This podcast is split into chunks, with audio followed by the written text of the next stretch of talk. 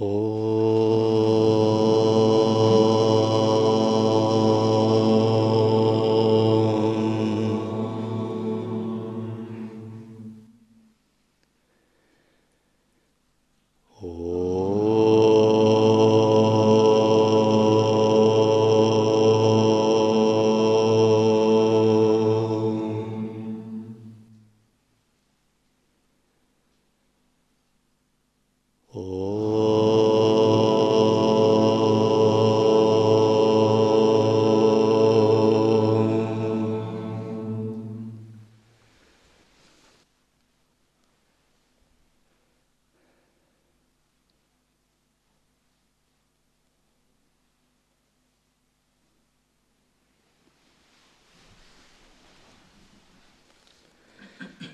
Йога Васиштха, глава 6.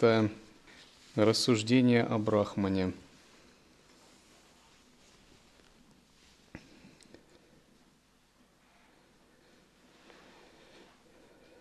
Васиштха продолжил. Снова и снова я повторяю тебе одно и то же. Это то, что, чем занимается духовный учитель. Духовный учитель снова и снова повторяет одно и то же, только в разных ракурсах. Если вы слушаете лекции один год или пять лет, то они будут об одном и том же. И я намерен читать лекции о Брахмане также и в будущем. И я не думаю, что что-то изменится в Адвайте. Разумеется, есть тонкости методов и различные методы, но сама сущность учения не меняется, и вы слышите то, что Васиштха говорил, возможно, миллиарды лет назад, или, может быть, десятки тысяч лет назад. О Рама, чтобы ты пробудился духовно – Я повторяю тебе это. Понимание не случается без таких повторений. Это непонимание стало таким плотным и непробиваемым, потому что повторялось, выражалось и ощущалось в тысячах воплощений, в этом теле и вне этого тела. Но самоосознание недостижимо чувством –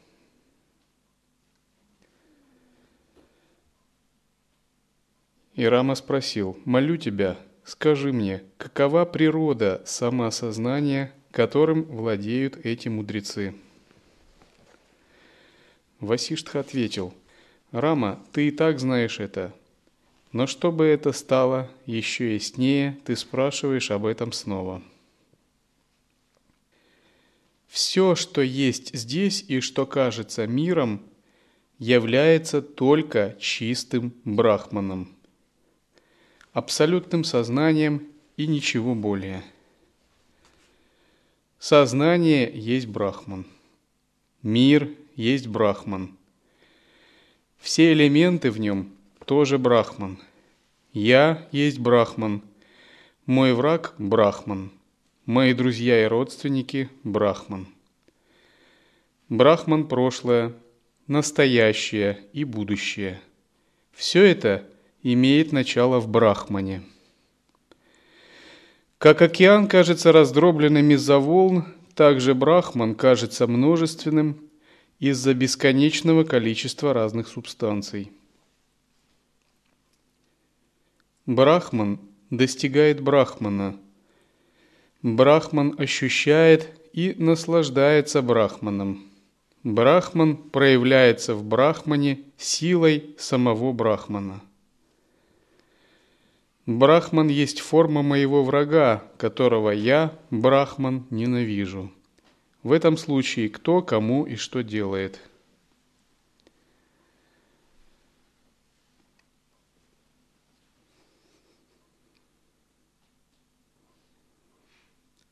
Состояние разума, привязанность и отвержение, нравится и не нравится – результат воображения – они прекращаются в отсутствии мыслей. Васиштха дает вновь и вновь прямое введение раме, опираясь на три золотые правила. Шравана он дает наставление по взгляду, по природе ума. Затем наступает Манана, когда Рама обдумывает и говорит, «Но все же мне кое-что не ясно, прошу тебя, проясни». И наступает время осмысления этих наставлений. Затем Рама входит в самадхи и реализовывает какое-то понимание. Затем у него снова всплывают сомнения, и он снова занимается мананой, прояснением. Васиштха вновь разъясняет ему воззрение и вновь помогает прояснить эти принципы. И именно так происходило обучение ученика в ведические времена.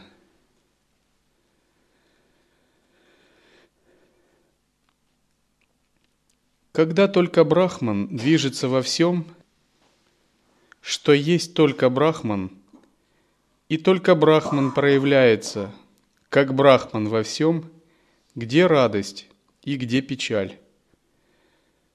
Брахман удовлетворяется Брахманом. Брахман находится в Брахмане. Нет ни меня, ни другого.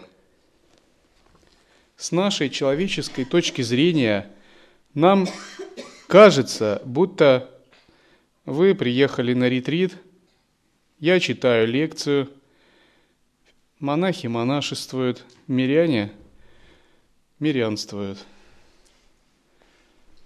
Но сейчас кажется, будто бы идет лекция, но все это кажется только с нашей позиции обусловленного стороннего наблюдателя. Такая точка зрения принадлежит измерению авидии, неведения, или аджняны, незнания истинной природы. Такая точка зрения является обусловленной, невежественной, иллюзорной, неполной.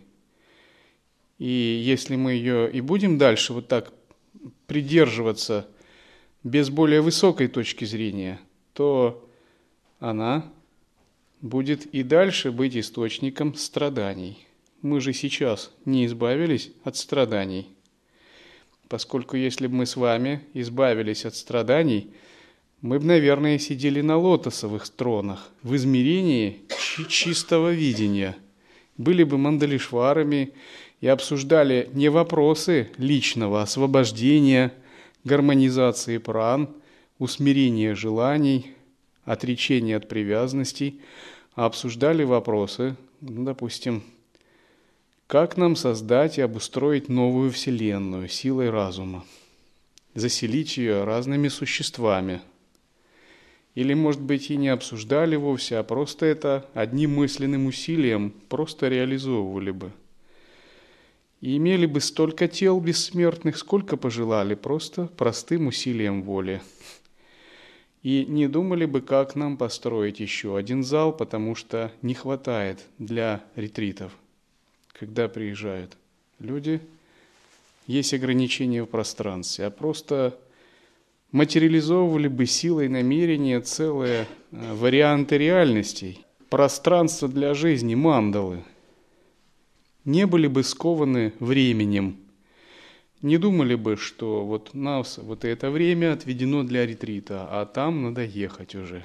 Или это время для еды. Мы могли остановить время или установить нужный режим времени, закольцевать его или ускорить. В общем, так, как захотели бы, так и сделали.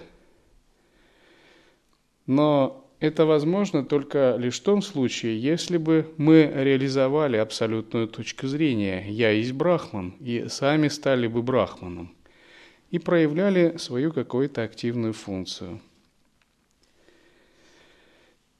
Но поскольку это не так, мы обсуждаем вопросы личного, персонального нашего освобождения. Почему? Почему? Потому что нам кажется, будто мы люди, будто мы практикуем, будто мы приехали на семинар и сейчас идет лекция. Но все это уже само по себе есть неведение. есть определенная форма иллюзии. На самом деле это Брахман здесь играет. Мы являемся одним существом, многоруким, многоголовым, многоязыким. И этот Брахман затеял различные лилы, игры, то есть мы – это такая одна огромная система или метасистема, супер самоорганизованная. И у этой метасистемы есть разные формы проявления на разных уровнях. Боги, риши, святые, апсары, гандхарвы, асуры, ракшасы, демоны, люди, а, низшие духи – великие демоны адовых бездн, которые играют тоже свои функции. Но все это одна сверхсамоорганизованная метасистема. И эта метасистема настолько развита, что она предоставляет как бы искусственный разум разным своим частям, свободу выбора, наделяет их персональной волей. Разумеется, это как бы псевдо-свобода разума, псевдо-искусственный разум, э, псевдо-свобода воли, с одной стороны. И наделяя свои части вот такими функциями, она позволяет этим частям, заблуждаясь, думать о себе как отдельным, как об отдельных существах. И мы как раз являемся частями такой единой метасистемы – но поскольку мы наделены такой свободой разума и свободой выбора, мы думаем о себе нечто другое. То есть мы как бы заблудились, и причем это заблуждение было на протяжении очень большого количества времени, многих жизней. И сейчас мы ищем дорогу назад. Если бы мы уже были пробужденными, нам не надо было бы медитировать и прилагать усилия. Мы бы занимались какой-то другой творческой активностью. Я говорил, создавали иллюзорные тела, думали о том, как просветлить других существ или создавали свои вселенные. Но в том-то и дело, что наша свобода воли скована, и наша творческая активность не может проявиться до тех пор, пока не реализуем полностью состояние недвойственности и не откроем в себе эту э, единую метасистему, частью которой мы являемся. Иногда встречаются люди, которые э, говорят, я читал такие-то, такие-то книги, и поэтому я достаточно знаком с воззрением Адвайты. Поэтому я знаю, что я Бог, но мне хотелось бы пообщаться и кое-что выяснить. Я таким людям отвечаю. Мое почтение вам большое, я вас очень почитаю. Только не понимаю, что вы делаете здесь и что вы хотите у меня выяснить лично. Если вы Бог, вы должны быть в своей вселенной. Или, по крайней мере, ее создавать. И вы должны всех нас просто потрясти своими просветленными качествами. Создать множество творческих энергий. В общем, вовсю уже вы давно должны служить на благо живых существ. Но что вы ищете, задавая нам такие вопросы, непонятно, если вы Бог.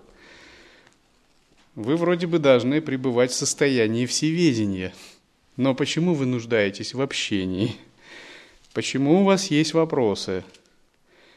У вас должны быть все ответы, и вы должны решать проблемы других уже в центре собственной мандалы, если, конечно, у вас хватит шахти ее создать. Реализация Адвайты всегда предполагает, что мы реализовываем не только состояние джняны, но также проявляется наша энергия, и эта энергия проявляется активно. Но до тех пор, пока состояние джняны не реализовано полностью, мы стараемся усердно трудиться, занимаясь внутренним деланием, чтобы реализовать это состояние.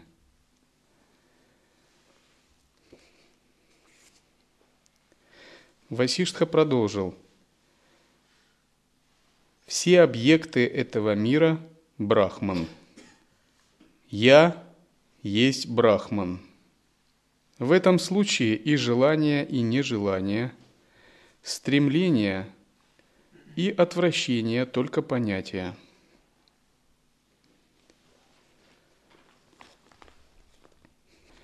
Дуалистичные религии мыслят категориями абсолютного добра, абсолютного зла, абсолютного греха или абсолютной добродетели.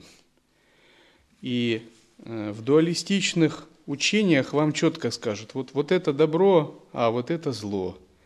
Это правильно, это неправильно. Но с точки зрения недвойственности, все это не более чем рога у зайца – это вымышленные умом понятийные понятия. Поскольку любые нравственные, моральные, этические категории выведены человеческим разумом, а человеческий разум по определению он не абсолютен, а относителен, к тому же пребывает в обусловленности. В абсолютной же реальности не существует как таковых категорий правильное, неправильное, добро и зло и так далее, поскольку Сами по себе эти категории этерналистские. Этерналистские – это как бы, когда мы признаем самосуществование за некими понятийными концепциями, за некими воображаемыми умом структурами, а на самом деле никакой реальности за ними нет. И в этом учение Адвайта отличается от двойственных учений. В учении Адвайты не существует абсолютного греха, как и абсолютной добродетели, а единственной добродетелью является пребывание в исконном осознавании. Не существует однозначно предписано правильных действий, так же, как и однозначно предписано неправильных действий. Единственно правильным действием является пребывание в недвойственной осознанности, за пределами любых понятий.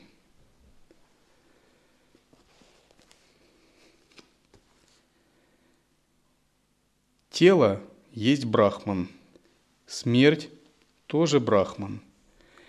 И когда они встречаются, есть ли причина для переживаний? Также тело есть брахман, и удовольствие есть брахман. И когда они встречаются, и тело испытывает удовольствие, есть ли причина для ликования – когда волны на поверхности океана волнуются, они не перестают быть водой. Когда Брахман кажется неспокойным, его суть неизменна, и нет ни меня, ни тебя. Что означает «нет ни меня, ни тебя»? Нельзя сказать, что вообще ничего нет. Конечно, энергия, как активная часть Брахмана, есть. Нет ни меня, ни тебя, как этерналистских, самосуществующих понятий. Скорее можно сказать, что понятие «я» и «ты» – это одно существо. Это подобно тому, как нет пальца одного или другого, как неких отдельных личностей, а оба пальца – это рука, а рука – это тело. Таким же образом, мы с вами не отдельные существа, а такой единый метаорганизм. И в данном случае вот сейчас этот единый метаорганизм играет, то есть проявляет творческие энергии. Он играет в ретрит, в семинар. Если это большие глобальные игры, то это жизнь существ, человеческая цивилизация, творение Вселенной. Все это непостижимые игры Абсолюта. Идти по пути к освобождению означает начинать понемногу включаться в эти игры. Становиться учеником, практиковать духовный путь, идти к джняне – это значит входить на новый уровень понимания этого метаорганизма, как бы подключаться к его тонким структурам – объединяться с ними и получать благословение тонких структур этого метаорганизма. Именно поэтому мы говорим, эго доставляет большие проблемы. От эго приходят все иллюзии и страдания. Почему? Потому что эго является узлом, который фиксирует нас в коконе индивидуального восприятия и не дает возможности раскрыться, увидеть себя не как тело и скукоженный маленький ум, а как именно метаструктура, большой организм, поскольку эго – это некий ложный центр, сдерживающий, который не дает сознанию перефокусироваться. Это вот что напоминает. Представьте, что вы пришли на мистерию, прекрасное представление. Но рядом с вами сидит а, человек, гипнотизер. И он очень похож на вас. И он копирует все ваши черты, и от этого его эффект еще усиливается. И этот человек производит на вас большое влияние.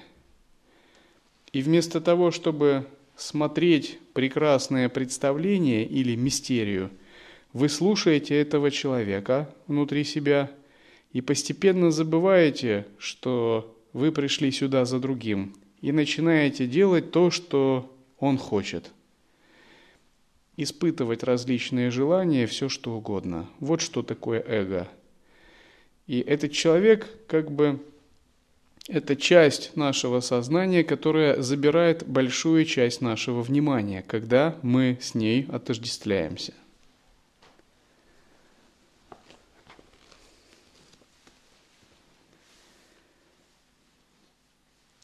Когда волна умирает в воде, ничто не умирает. Когда смерть, брахман приходит к телу брахману, ничто не теряется. Как это понимать? Если мы – это не отдельная индивидуальность и не тело, а метасистема, один великий метаорганизм, включающий в себя всех существ, то появление или исчезновение какого-либо одного тела и маленькой индивидуальностью, наделенной личными умственными программами, свободой воли и интеллектом, для него не является никакой потерей. Это подобно тому, как если вы срезаете волосок с тела, вы же не считаете, что вместе с этим волоском вы исчезли сами. Это просто часть огромного организма. И в тот момент, когда мы понимаем этот факт, что мы – это одно огромное метасущество – и что мы как сознание проявляемся в бесчисленных телах, наделенных различными волями, интеллектами, пониманиями и видением, привязанность к индивидуальной личности, заключенной в теле, исчезает, так же, как и исчезает страх смерти.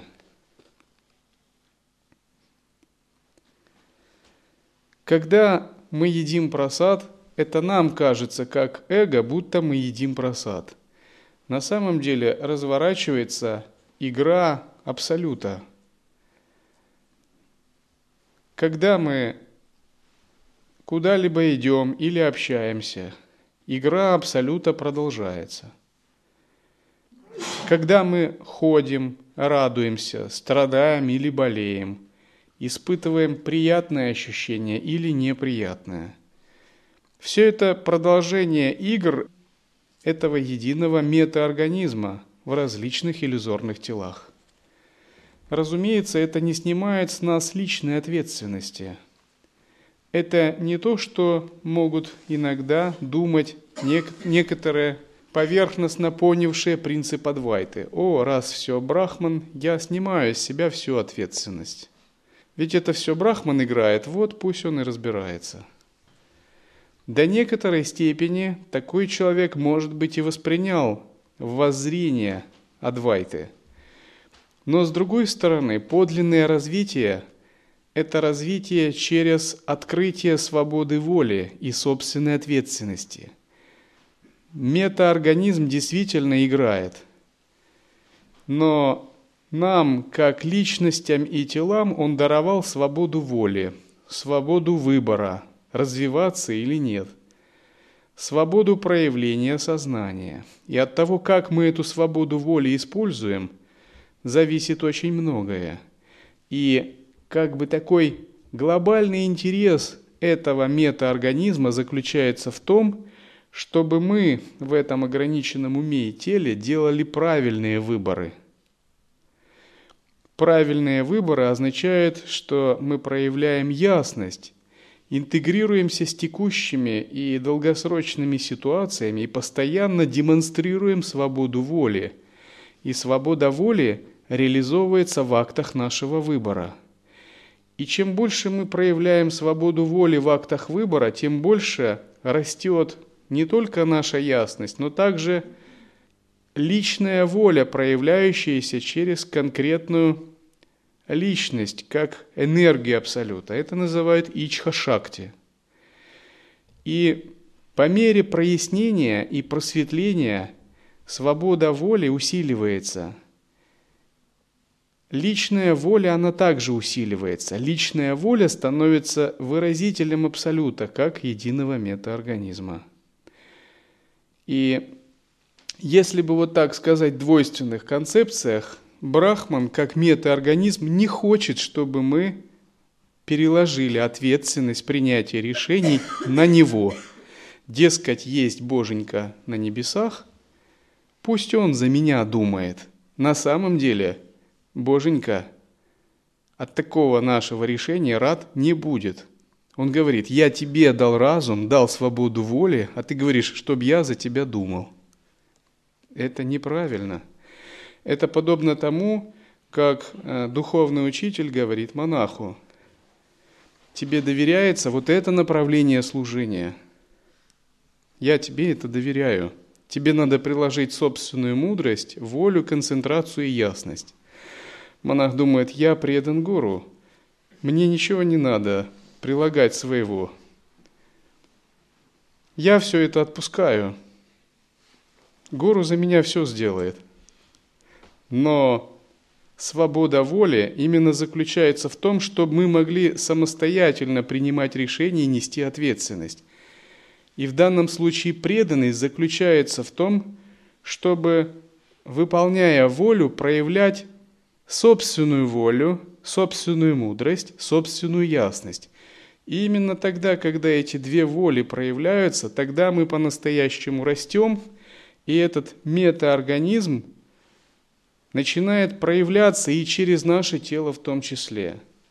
Именно тогда мы становимся мандалишварами, пассионарными существами, или говорить, если говорить в терминах учения, божествами, мандалишварами, святыми и ситхами –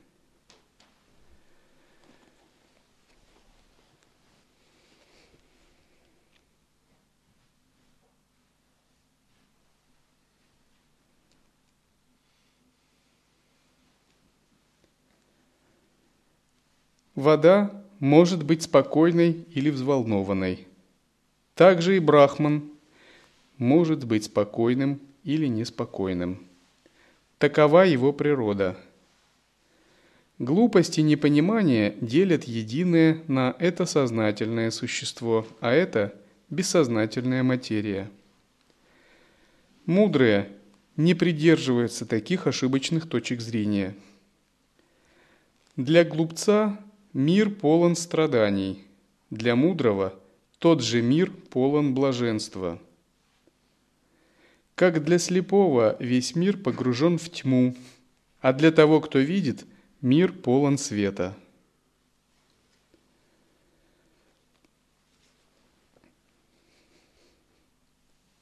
Единый Брахман пропитывает все, потому нет ни смерти, ни того, кто живет.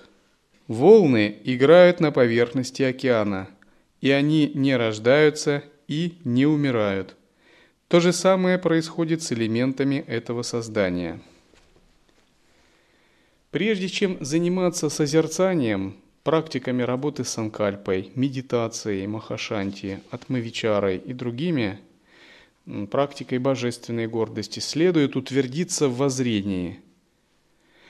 Это подобно тому, как прежде чем строить дом, вам надо заложить хороший фундамент. Фундамент – это воззрение, джняна дришти.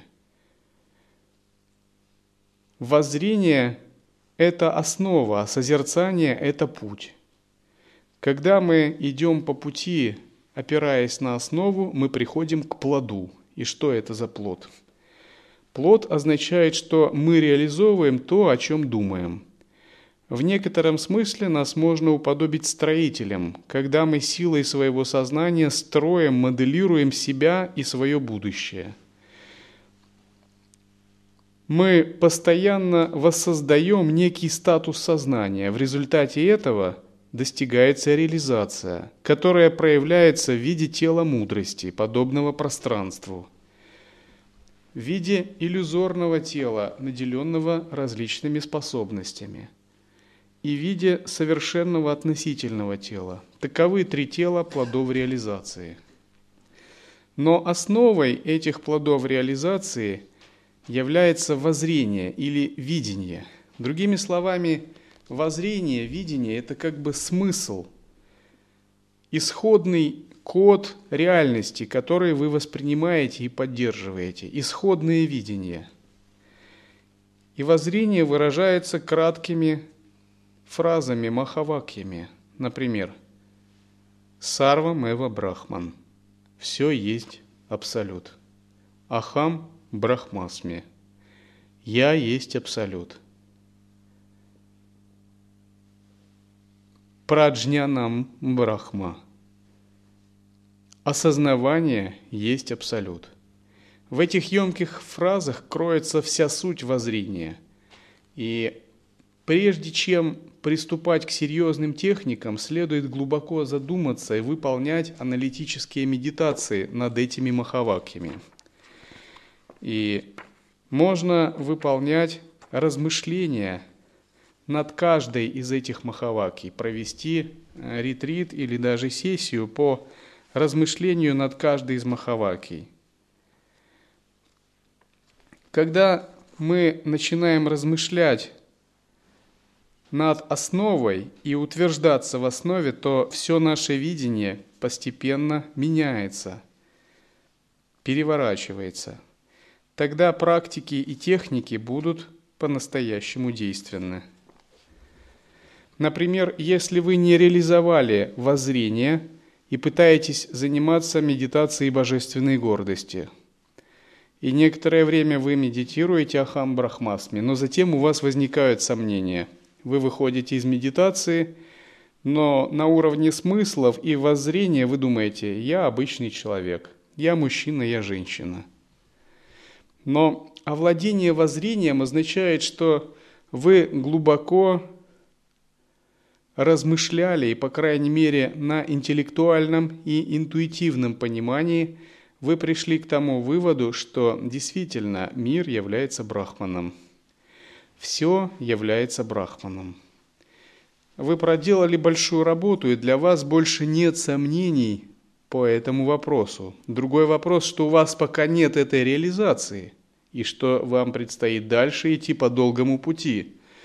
Но на уровне воззрения, то есть на уровне веры, исходных смыслов, вы полностью это реализовали –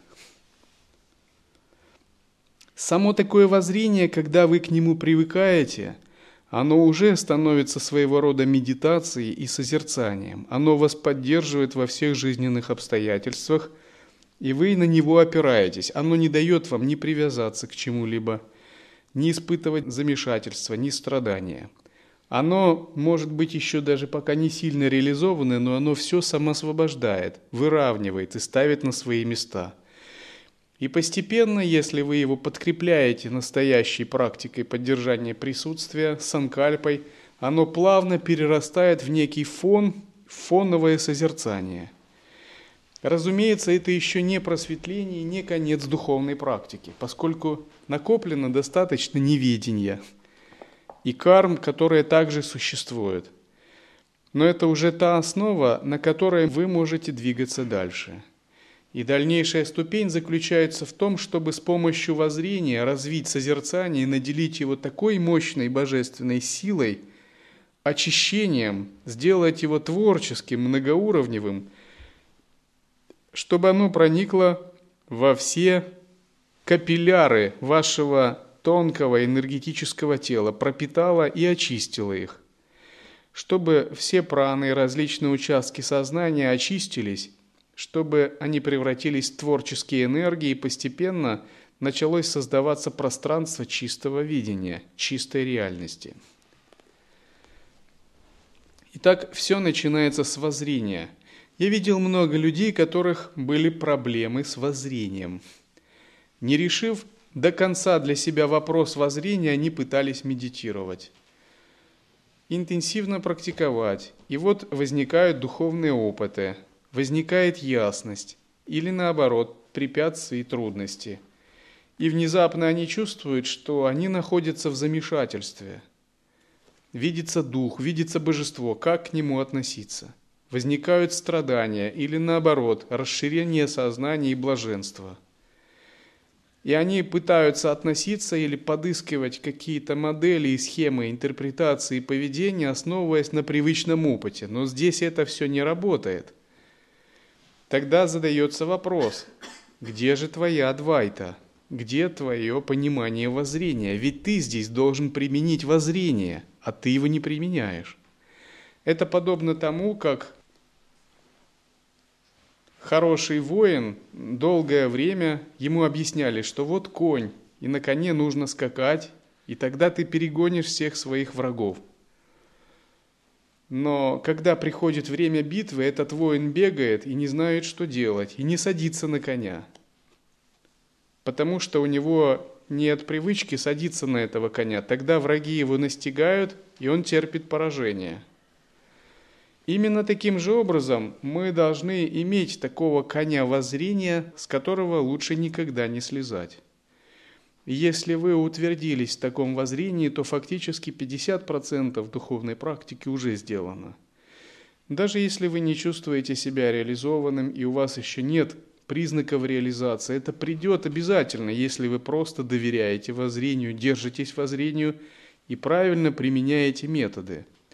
Разумеется, есть разные способы совершить отклонение ошибки. Фактически такое мощное учение, как Адвайта, несет в себе возможности больших отклонений, заблуждений, злоупотреблений и ошибок. Чем сложнее учение, тем больше возможность сделать ошибки – это подобно тому, как если вы изучаете вождение автомобиля ВАЗ-2101, это несложно, даже школьник может овладеть автомобилем. Но если вы изучаете сложные методы управления суперистребителем или космическим кораблем, например, шаттл, здесь очень много возможностей совершить какие-либо ошибки, не учесть какие-либо факторы. И, соответственно, и риски тоже большие. Таким же образом и в учении Адвайты оно настолько мощное, но настолько же существует множество различных иллюзий. И, разумеется, есть возможность впитать э, концептуальное понимание воззрения и на это, этим удовлетвориться. Или держаться воззрения, но не прилагать усилий в созерцании – или э, не ускорять свое развитие использованием искусственных средств, полагаясь только на воззрение, когда воззрение еще не созрело и не слабо. И, в общем-то, путь вы, выбран правильный, но от того, какое средство и метод ты применишь, зависит, сколько времени у тебя уйдет на реализацию. С точки зрения вечности, 500 жизней, 500 миллиардов жизней или 5 жизней – это фактически один и тот же промежуток.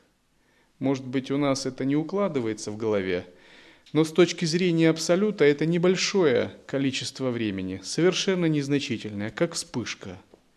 И вот пять жизней, 500 жизней или 5 миллиардов жизней с точки зрения вечности – это ничто. Здесь работают законы больших чисел – но с нашей точки зрения очень важно, достигнем ли мы реализации в этой жизни через 5 жизней, 500 или через 5 миллиардов. И именно от того, какой мы метод применяем или как искусно работаем с воззрением, созерцанием и методом, зависит э, наша реализация.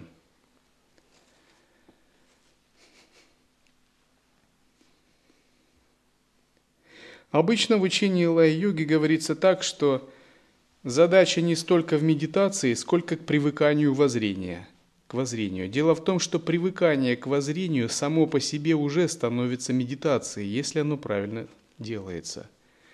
Привыкание к воззрению перерастает в состояние созерцательного присутствия естественно –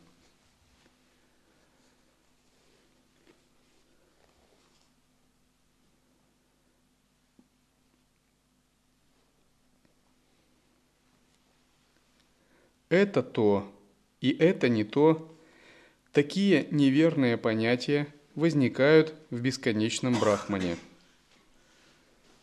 Эти понятия не имеют ни причины, ни мотивации, так же как кристалл отражает разноцветные объекты безо всякой мотивации. Высшее Я остается самим собой даже если энергии мира вызывают бесконечные волнения на поверхности океана сознания. В этом мире нет ничего независимого от Брахмана, что можно назвать телом или еще чем-то. Когда мы утвердились в воззрении, сначала это происходит на концептуальном уровне – то есть на концептуальном уровне вы твердо и всегда можете объяснить себе, все есть Брахман, нет ничего раздельного от Брахмана. Все, что не проявляется, есть единый абсолют. Постепенно концептуальное понимание воззрения перерастает в чувство осознанности и в пхаву, когда вы это понимаете не умом и словами, а интуитивно – и затем это чувство вы просто выращиваете. И благодаря такому выращиванию, если вы применяете линию созерцания или линию пространства, открывается истинное воззрение. То есть есть два рода воззрения. Первое – это не истинное воззрение, а так называемое джняна пути. Джняна пути означает, что вы еще не реализовали адвайту – а вы имеете только уверенность э, в своем понимании концептуальном Адвайты. Это и есть джняна пути. Джняна плода означает, что вы раскрываете истинное воззрение через самадхи и проникаете в джняна деха, бесконечное тело мудрости. Достижение тела мудрости происходит именно тогда, когда мы привыкаем и постоянно мыслим категориями недвойственного воззрения. Не обязательно, что мы это выражаем вовне. Вовне как раз выражать и не рекомендуется, пока вы не стали Махамандалишваром, поскольку это может привести к путанице, дисгармониям и даже препятствиям. Скорее это означает, что воззрение существует внутри вас как тонкий подспудный слой. Допустим, когда вы едите, вам нет нужды на относительном уровне говорить. Тот, кто ест, и сам процесс еды, все это есть брахман. Предполагается, что вы удерживаете в это сознание. Но если на относительном уровне вы различаете холодная еда или горячая, это грехом не является с точки зрения воззрения. Но на абсолютном уровне – вы придерживаетесь воззрения. Допустим, когда ко мне приходит какой-либо человек, я изначально вижу, что это приходит не человек, так же, как и себя человеком не считаю. С самого начала мне ситуация ясна. А, Брахман пришел поиграть. И я подыгрываю ему в эту же игру. Но на относительном уровне я разговариваю относительным человеческим языком. Таким образом, мы совмещаем воззрение с поведением. И процесс проникновения в воззрение означает, что вы удерживаете воззрение на глубоком тонком уровне, но пока не спешите проявлять это в поведении. Почему? Поскольку, действуя неискусно, можно создать множество отрицательных причин, которые помешают вашей реализации.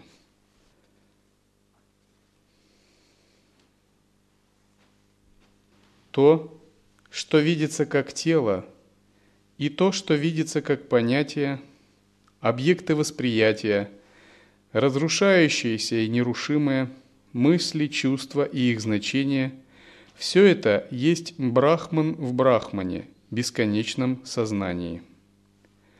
Двойственность видна только глазами непонимающих. Даже когда мы ухватим некие истины о воззрении, и на тонком уровне мы убеждены в том, что все есть брахман, наша духовная работа отнюдь не заканчивается, поскольку нам надо воззрение перевести в непрерывное поддержание присутствия – чтобы это присутствие набрало силу и постепенно усмирило энергии и раскрыло новый уровень энергии. Само по себе воззрение без активной функции, без энергии освобождает только наполовину. Допустим, вы четко убеждены, что все есть брахман, и вы имеете даже интуитивная ясность и живой опыт собственного самадхи. Но вот вы идете в сновидении и встречаете мощного духа Ракшаса.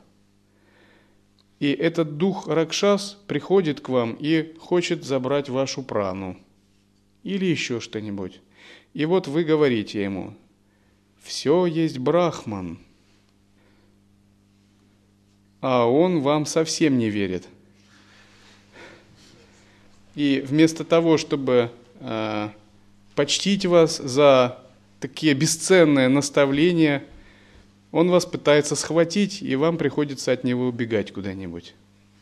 Или думать, вспоминать судорожно, какое же мне прочитать заклинание, чтобы его усмирить, или что-нибудь придумать такое.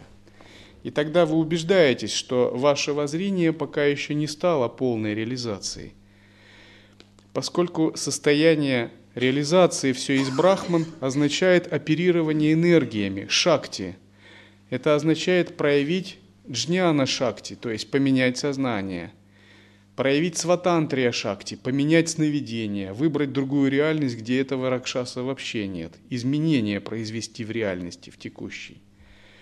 Или реализация а, недвойственного сознания предполагает свободу волеизъявления, ичха шакти – когда дал приказ Ракшасу, и Ракшас замер парализованный, или упал без чувств, или обрел, принял прибежище, усмирился и дал клятву защищать учение, если нападать только на тех, кто вредит учению или спит в медитациях. Это другой уровень усмирения реальности, когда вы проявляете ичва-шакти. Также реализация недвойственного воззрения – означает айшвария шакти, энергию божественного владычества и могущества. Когда элементы пяти стихий и различные энергии усмирены и покорены силой вашего разума, недвойственного разума, как говорил Риши Агастьяр. Риши Агастьяр, он говорил так, «А, «Все должно покориться мне». Это не потому, что он имел какое-то гипертрофированное эго – или какие-то амбиции диктаторские. Он имел в виду, что э, усмирить внутренних демонов, покорить внутренние иллюзии, препятствия, все это должно стать управляемым. У йогов нет желания покорять каких-то внешних существ, они люди мирные и никогда не были воителями или завоевателями. Когда речь идет о том, что покориться, имеется в виду, должно покориться эго – пять элементов тела, праны, все вредоносные существа и сущности, они должны принять прибежище в тонком сущностном осознавании. Это и есть элемент Айшвари Шакти.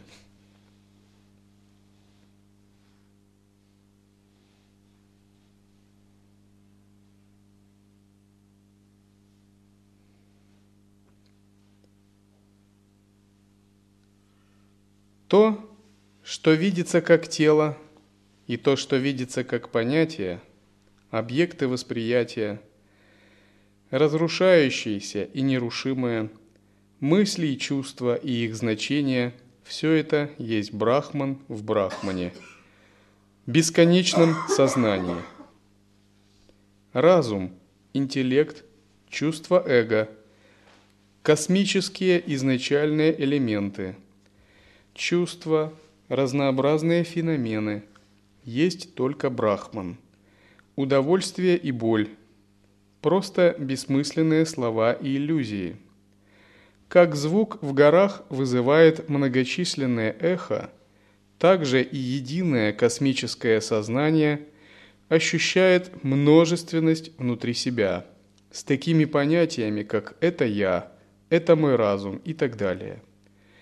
Единое космическое сознание видит множественность в себе, как видящему сон снятся разнообразные объекты внутри него самого.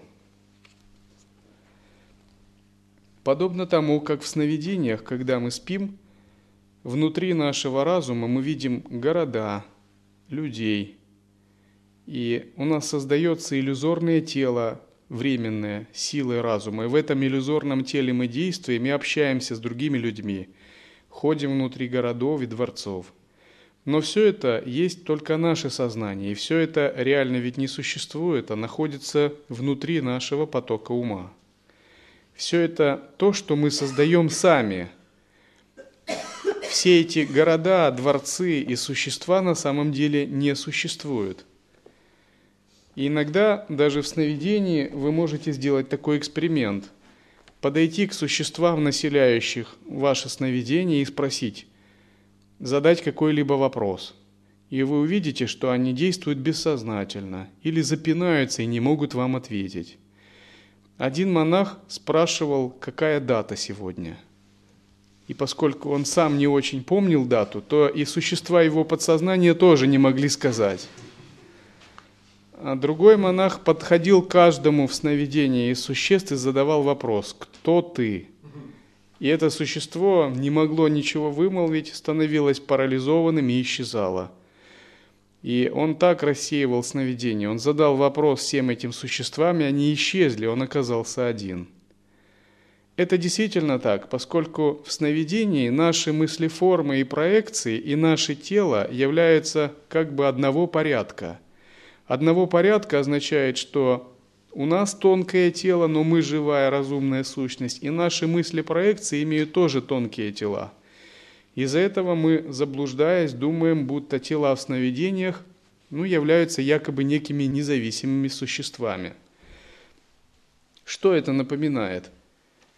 Допустим, если вы выходите в интернет, то в интернете на форумах могут писать живые люди.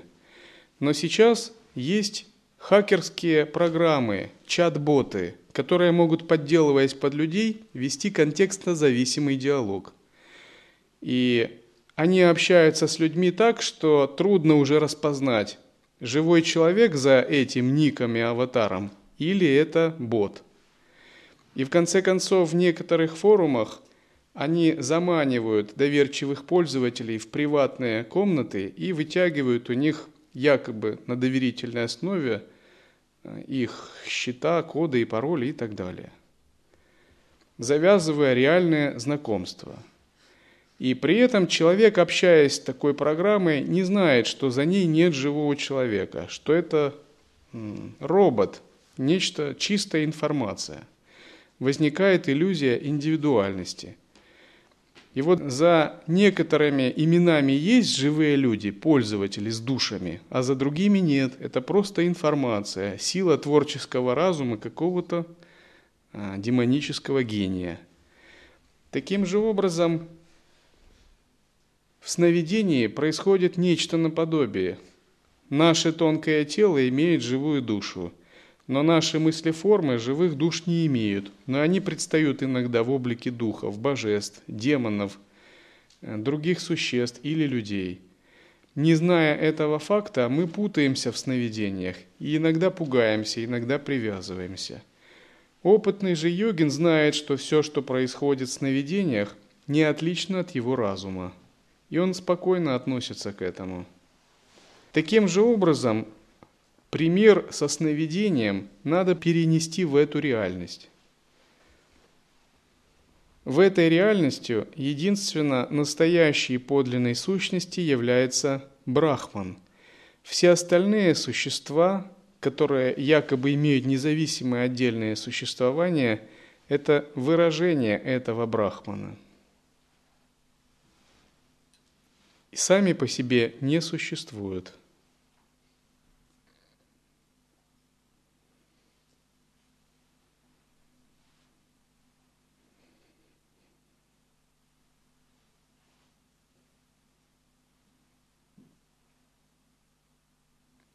Дальнейшее развитие воззрения заключается в том, чтобы через нашу индивидуальность проявить этот единый метаорганизм, чтобы каждый из нас стал божеством, подобным Брахме-творцу и другим, Мандалишваром, овладел теми силами, которые присущи божеству –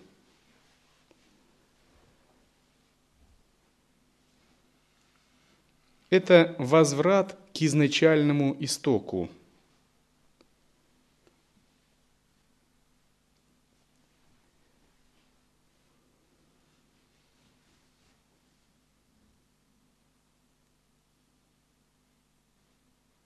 Когда вы овладели воззрением Адвайты, для вас больше не существует привязанности, не существует больших заблуждений, желаний, ложных целей и мотиваций.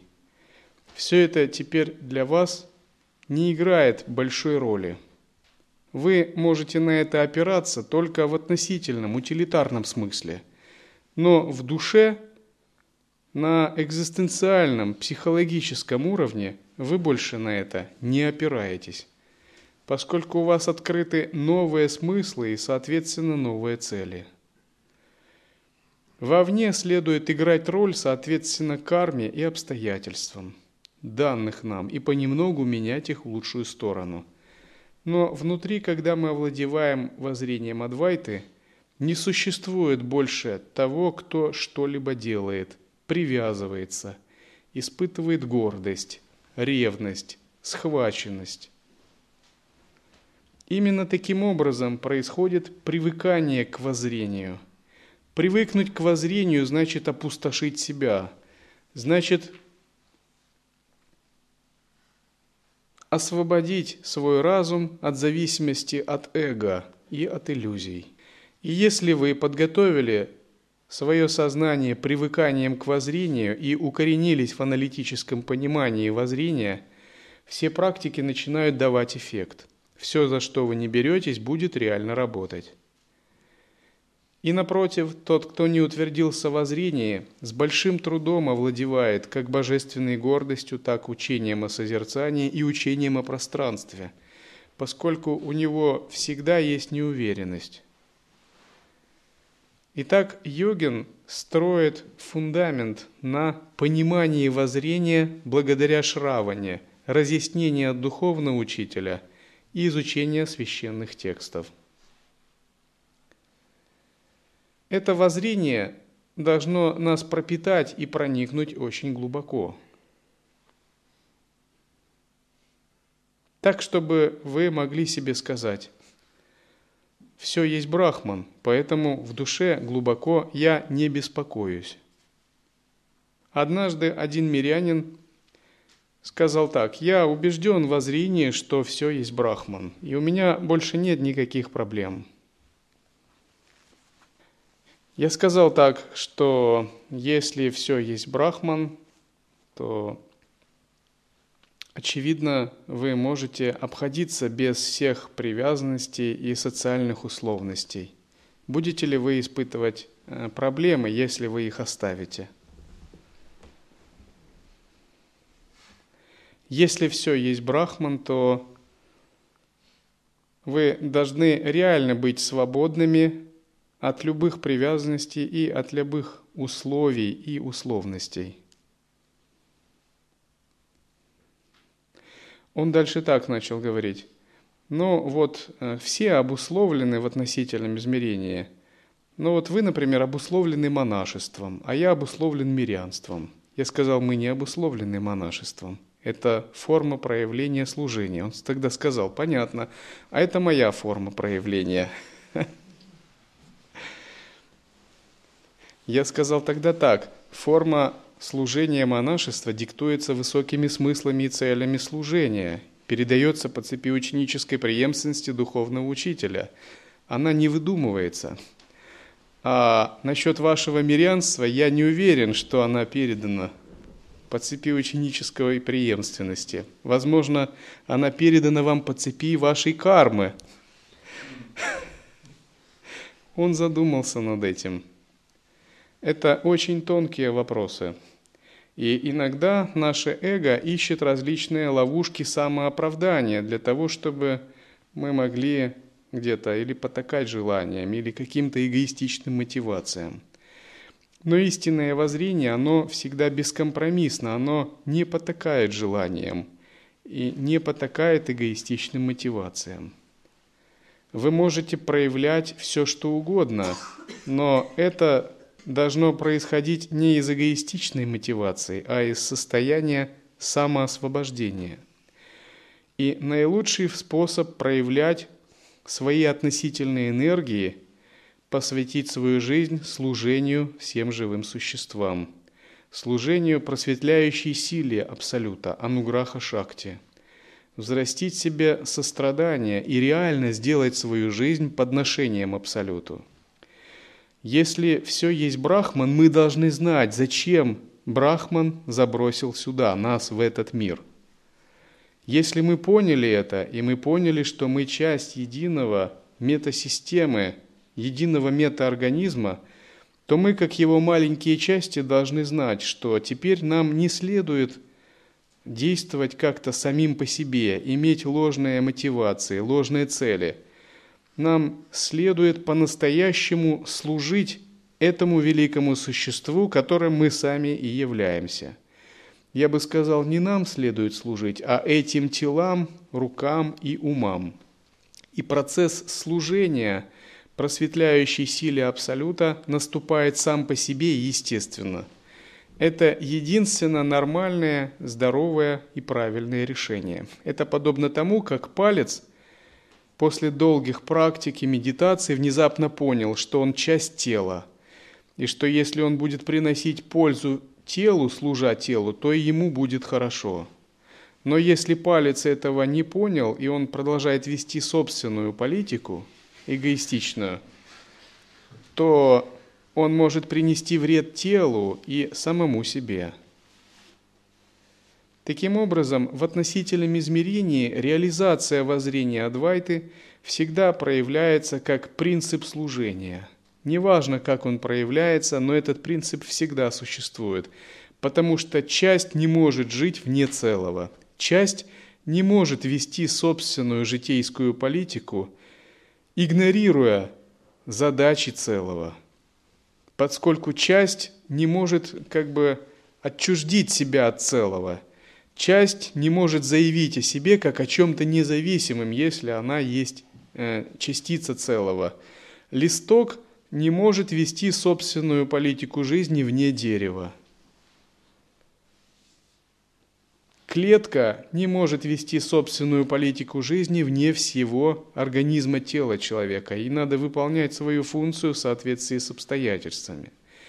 Именно таким образом каждый, реализовавший принцип воззрения Адвайты, он всегда становится на путь служения. Поэтому мы говорим, я даю обет служить всем живым существам. Я даю обязательство спасать живых существ от обусловленности. Что это означает? Это означает, что эта клетка осознала свое предназначение, свое место в этой огромной системе, установила связь с этими высшими метаструктурами и поняла, зачем же она здесь находится в этом мире, каково же ее предназначение. И вот если с самого начала мы принимаем этот принцип, великий принцип служения и ануграха шакти, раскрытие энергии Абсолюта – наша собственная практика ускоряется в десятки и в сотни раз. Другими словами, мы уже как бы в этом воззрении находимся непрерывно. Но если мы говорим, что я реализовал воззрение, все есть брахман, ну как клетка или как палец, но при этом имеем желание и ведем по-прежнему собственную такую эгоистичную политику, то выходит так, что на самом деле мы не поняли этого, и мы неверно проявляемся. Это то, что замедляет реализацию. Поэтому, если мы хотим по-настоящему утвердиться во зрении, надо понять высокий и великий принцип служения. Надо реально посвятить свою жизнь ничему иному, как великому делу служения живым существам. И вот если мы делаем это рефреном своей жизни, красной нитью своей жизни, все знаки реализации приходят к нам без препятствий, должным образом. Когда мы думаем о служении более высоким силам. Служить более высоким силам – это означает, это тело, осознав свою связь с Брахманом, постоянно имеет такое подключение и видит свою миссию, чтобы просто проводить эти цели –